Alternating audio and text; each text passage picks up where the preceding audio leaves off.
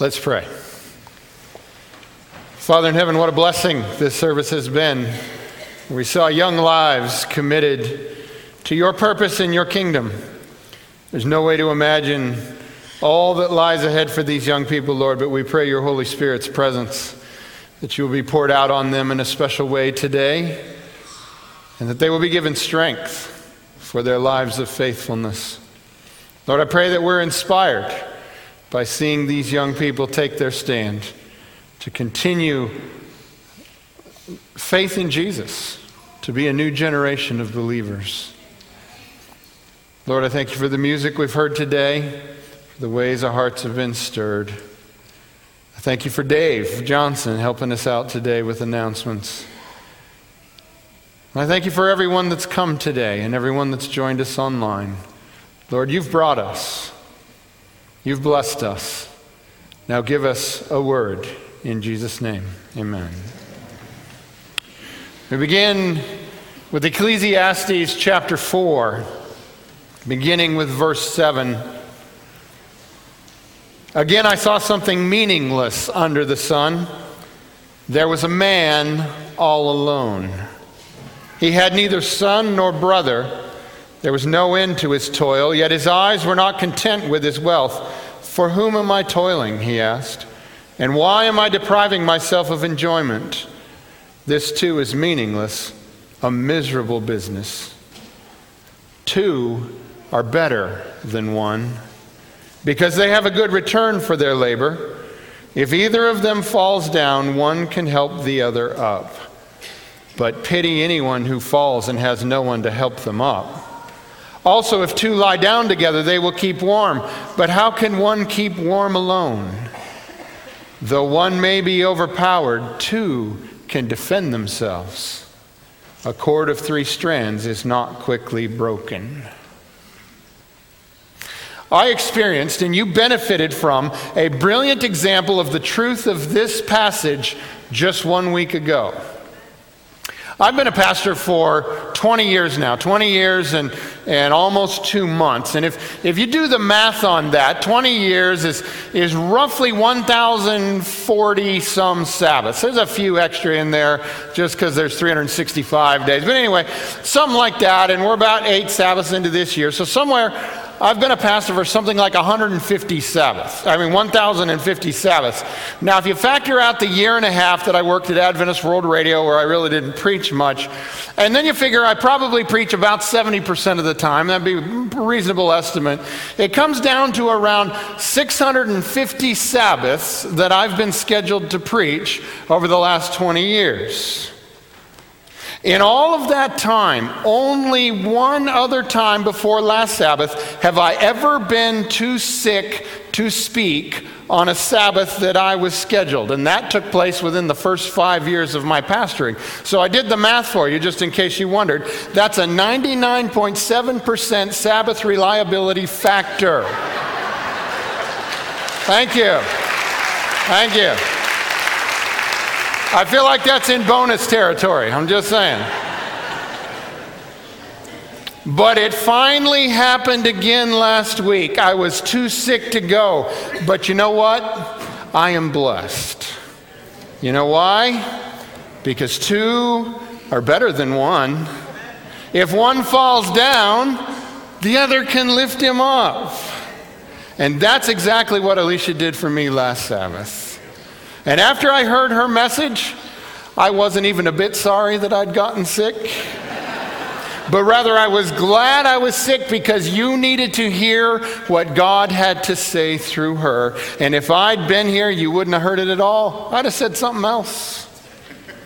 So I guess I could say that it was for your sakes that I was struck down so that Alicia might speak.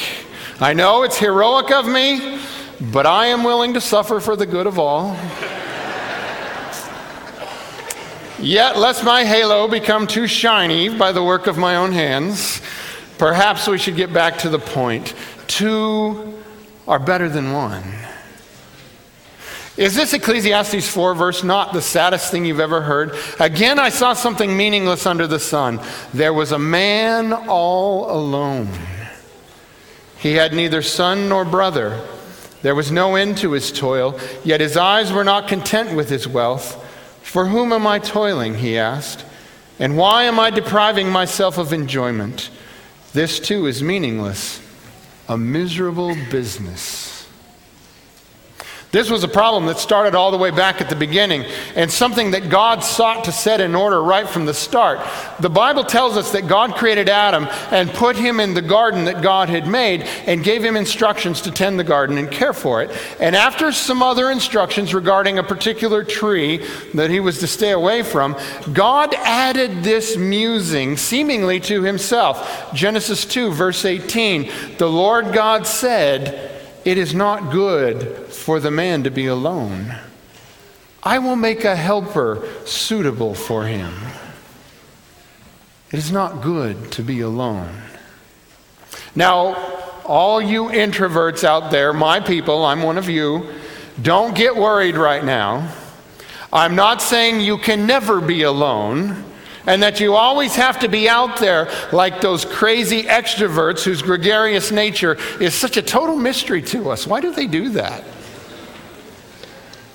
What I mean and what I believe God meant is that it is not good when we don't have someone to love, someone to work with, and someone to be with. So just go with me on this for now. God needed to show Adam, I believe, that Adam needed someone. Adam needed to be lonely, I think, before he could really appreciate Eve. Genesis 2, verse 19. Now the Lord God had formed out of the ground all the wild animals and all the birds in the sky.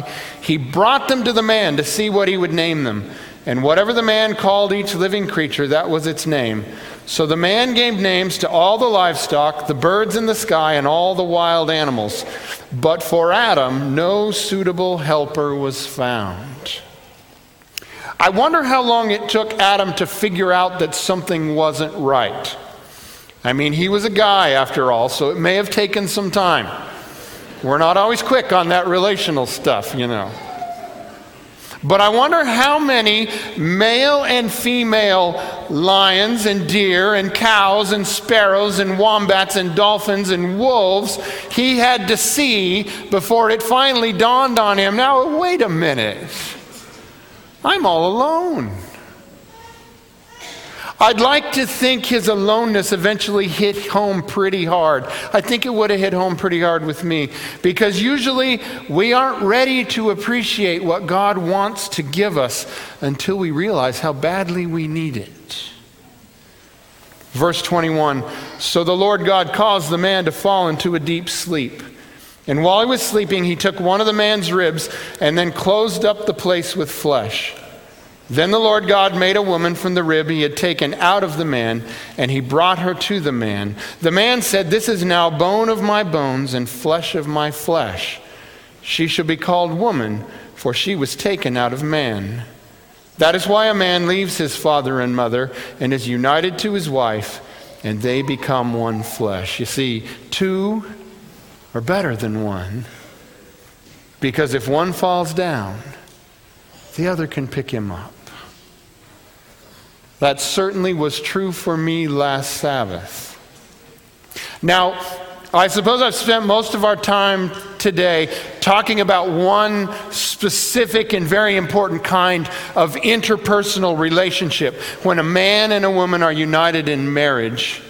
Now, I know also that this topic can be a painful one sometimes, both to those in a struggling marriage and to those who have longed to marry but never had the privilege, or those who have lost the one to whom they were married. Yet I mention it first because I believe it is the most important type of interpersonal relationship in which we can engage. And I want to continue to hold marriage in high esteem for all that it could be and all that it should be in our lives and in our community. May we always honor marriage. But in truth, today's topic is bigger than just marriage. It's interpersonal relationships. It's the next concept in creation health. Creation Health is the, the wonderful approach to whole life health developed by the folks at Florida Hospital. It's, a, it's an acronym, creation. The C stands for choice. If we will choose, we can have a better life. If we would align our lives with these principles, we can have a better life. R is rest. E is environment. A, activity. T, trust in God. I, interpersonal relationships. That's where we are today. We have two more to go O for outlook and N for nutrition. But the question for today is this Do you have strong interpersonal relationships? If you do, you are healthier because of it. More on that in a moment. But first, some examples from the Bible. You see, we get messed up when we think we're all alone. Even God's superstar prophets break down from loneliness. 1 Kings 19, verse 3 Elijah was afraid and ran for his life. It all happened after the Mount Carmel experience. He goes up and, and Elijah challenges all the priests of Baal, and the fire from the Lord falls on the Lord's altar. And then Elijah sees to it that the priests of Baal are eradicated, and then he goes off and prays that the three and a half years of drought would end and rain would come, and then the run down the mountain in front of the king's chariot. But, but all of this, the whole experience, had left him feeling depleted and alone. And for Elijah, there was no one to pick him up when he finally fell, or at least that's what he thought. And that is why he said in verse 4 I have had enough, Lord. He said, Take my life. I am no better than my ancestors. But God didn't let him die. God sent an angel to feed him. And finally, after Elijah was strengthened, he reached a cave deep in the desert. And there God called to him and said, verse 13, What are you doing here, Elijah? He replied, I have been very zealous for the Lord God Almighty. The Israelites have rejected your covenant, torn down your altars, and put your prophets to death with the sword. I am the only one left and now they're trying to kill me too. You end up dying faster when you think you're all alone. But Elijah wasn't really alone. And God points this out to him by telling him to go back the way he came and find Elisha and anoint him. And then God adds, just as an aside, but an aside that makes all the difference. Verse 18 I reserve 7,000 in Israel, all whose knees have not bowed down to Baal and whose mouths have not kissed him. You're not alone, Elijah. Now get out there and find your people. Paul knew what it felt like to stand alone, and it was hard for him. 2 Timothy chapter 4 verse 16 At my first defense no one came to my support but everyone deserted me but the Lord stood at my side and gave me strength, so that the, through me the message might be fully proclaimed, and all the Gentiles might hear it, and I was delivered from the lion's mouth. Now, we're going to come back to an important point here at the end, but the point to see right now is that even Paul sometimes felt lonely and alone.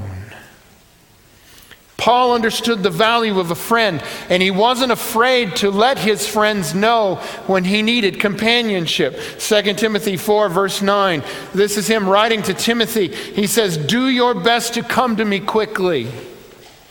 For Demas, because he loved this world, has deserted me and gone to Thessalonica. Crescens has gone to Galatia and Titus to Dalmatia. Only Luke is with me. Get Mark and bring him with you because he's helpful to me in my ministry. Do you hear Paul's heart? He's calling to his friends Come and be with me. It's particularly interesting his appeal that he bring Mark, considering the trouble that was between Paul and Mark at one point. But here's the thing feeling alone can make you quite tolerant of the ones that you used to think you had a disagreement with. Sometimes standards for a friendly face go quite a ways down if you're pretty lonely, don't they? Two are better than one. Jesus knew this. He took this truth into account in his actions. For example, Luke chapter 10, verse 1. After this, the Lord appointed 72 others and sent them, how? Two by two, ahead of him to every town and place where he was about to go. Why? We read it before. Though one may be overpowered, two can defend themselves. If either of them falls down, one can help the other up. We shouldn't be out there trying to do everything on our own. That's not how God planned it to be. Genesis 2, verse 18 it is not good for the man to be alone, and it's not good for the woman to be alone either. It's not good for your heart, figuratively, and it's not good for your heart, literally. And the evidence from science is overwhelming. Some years back, it was noted that there was a town in Pennsylvania where people seemed to die of coronary heart disease at a significantly lower rate than cities right next to them. The, the town was called Roseto, Roseto, Pennsylvania. And researchers noticed that compared to the towns right next to it, the people in Roseto died from coronary heart disease at a rate 50% less than in the other towns. Well, the researchers decided to investigate, and the investigation revealed that this town of Roseto was unique because it had grown up from an immigrant community that had all come together and they shared a lot of heritage and background and culture and religion. And the net result was this community was abnormally connected in an interpersonal way. This, after all their research, was the only significant difference they could find between the people in this community and those in the surrounding communities. And for 30 years, the rate at which people died in Roseto from coronary heart disease remained significantly below the towns right next door. But time began to change Roseto. And the ties that once defined the town began to break down as young people grew and moved away and the community became more diverse. Turned out the folks just weren't as close as they used to be. And can you guess what happened? The study on Roseto ran for 50 years. The first 30 years, it was this close knit community, and the death rates remained low. But once the interpersonal relational closeness began to break down over the last 20 years of the study, by the end of the study, the folks in Roseto died of heart disease at the exact same rate as the people in the other towns. Interpersonal relationships make a real difference. Many different studies have shown the same thing, and for various fatal diseases. There was a study at Johns Hopkins University of 1,337 male medical students that produced a shocking result. After decades of study, what they discovered was the best predictor of which of these male students would develop cancer decades later in life was not lifestyle decisions, but rather the best correlated predictor was the closeness of a particular student's father son relationship earlier in his life. Think that left them scratching their heads? You see, the original study was all about family closeness. And they discovered decades later that family closeness makes a difference. The impact for children is real. And it impacts their choices of risky behavior. Kids who feel connected to family and to church and to school and to community are far less likely to participate in risky behaviors than those who have no tight connections. Now we know all of this data is not without exceptions, but close community and culture gives the very best chance anyone can have. The basic summation of the science is this. People with close social contacts have the lowest premature mortality rates and the impact of those close interpersonal relationships on the data is stronger than any other predictor, including age, gender, race, socioeconomic status, and self reported health and lifestyle practices such as smoking, drinking, overeating, physical activity, and preventative health measures. What I'm saying is this. We've spent an awful long time trying to help people stop smoking and drinking and overeating and physical and get them physically active and help them to take preventative health measures. But you know what? Those are numbers two, three, four, five, six, seven, and eight on the list. You know what number one is? Love your neighbor as yourself. The evidence is clear. It is not good for man to be alone. Two are better than one. This is all the more reason why we encourage you all to participate in small groups. It's not just good for your soul, it could literally save your life, or at least add some happy, meaningful years to your life. You remember each spring of the year, we have a special sermon series in March and April that we call our small group series. Well, if you're paying attention to the calendar, March is coming up. And in the second week of March, we'll start the small group series. It's not too early to start making plans to gather your friends together. You remember, we do a sermon here, and then we also provide a study guide so you have the opportunity to gather as your group and talk about what we're going to talk about here at church. It's coming soon. But we need to wrap things up for today. So, how do we finish? How about with a piece of advice and a word of hope? First, the advice love your neighbor as yourself. Oh, wait a minute, that's not advice. That's one of the great commandments, isn't it? That's not just advice. Why should you love your neighbor as yourself? You should do so because that's how you make friends. And do you know why friends are important? Well, because two are better than one. Because they have a good return for their labor. If either of them falls down, one can help the other up, but pity anyone who falls and has no one to help them up. Also, if two lie down together, they will keep warm. But how can one keep warm alone? Though one may be overpowered, two can defend themselves. A cord of three strands is not quickly broken. There is no situation sadder than a person all alone. That is why solitary confinement is one of the harshest punishments you can endure.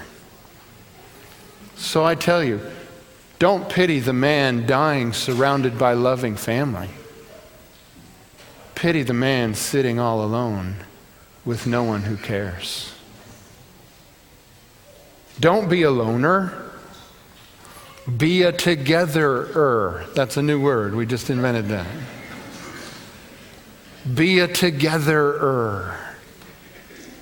You are killing yourself out there on your own. So, how do you do it? Well, I'll tell you one thing about this church. A great place to stop being a loner and start being a togetherer is in a Sabbath school.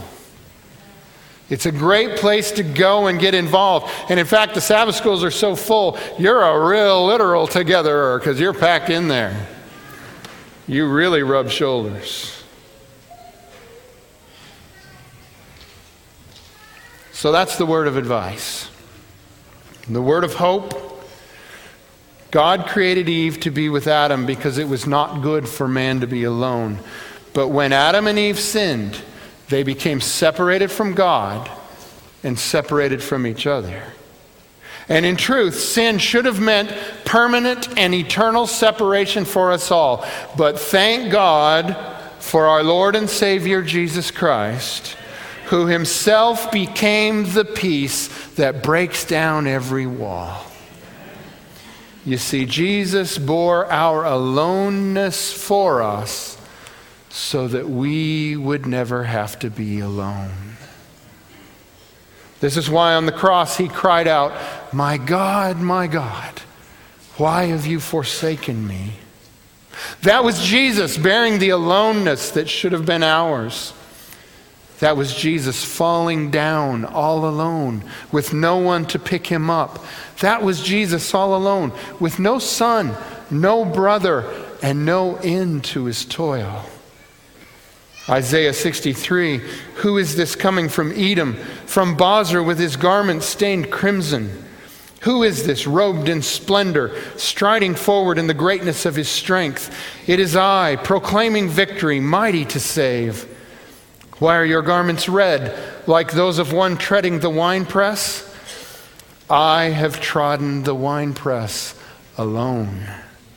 From the nations, no one was with me. You see, Jesus suffered the aloneness for us so that we would never have to be alone. And then, after he suffered and died and rose again, he said this I am with you always, even to the end of the world.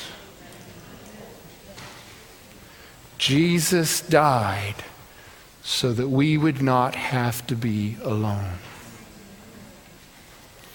We're so blessed.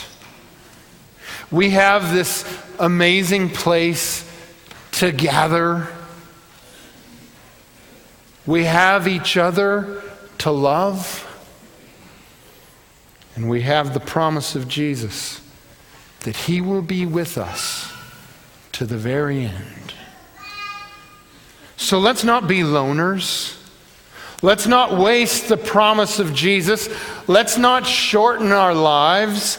Instead, let's all be togetherers together. It is not good for man to be alone. Two are better than one. Let's pray. Lord Jesus, we thank you for suffering aloneness that we would never have to be alone. We thank you for your Holy Spirit, which is ever present with us in our lives. And we thank you for our brothers and sisters who you have not just encouraged us to love, but have commanded us to love and said, By this will all men know they are my disciples, by their love for one another. Lord Jesus, help us be togetherers, people who care about each other. And even if it doesn't add length to our days, it will certainly add quality to our days. And it seems it likely would add length as well. Help us to choose wisely. In Jesus' name, amen.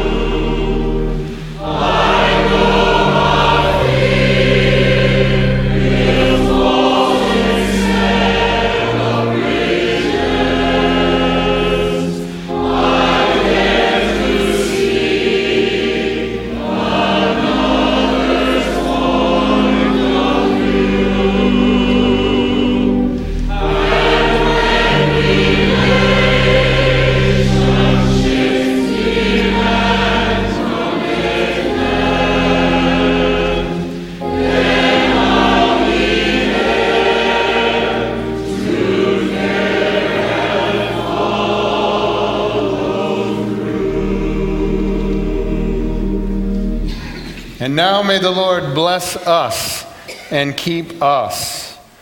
May the Lord make his face shine on us and be gracious to us. May the Lord lift up his countenance on us and give us peace. Amen.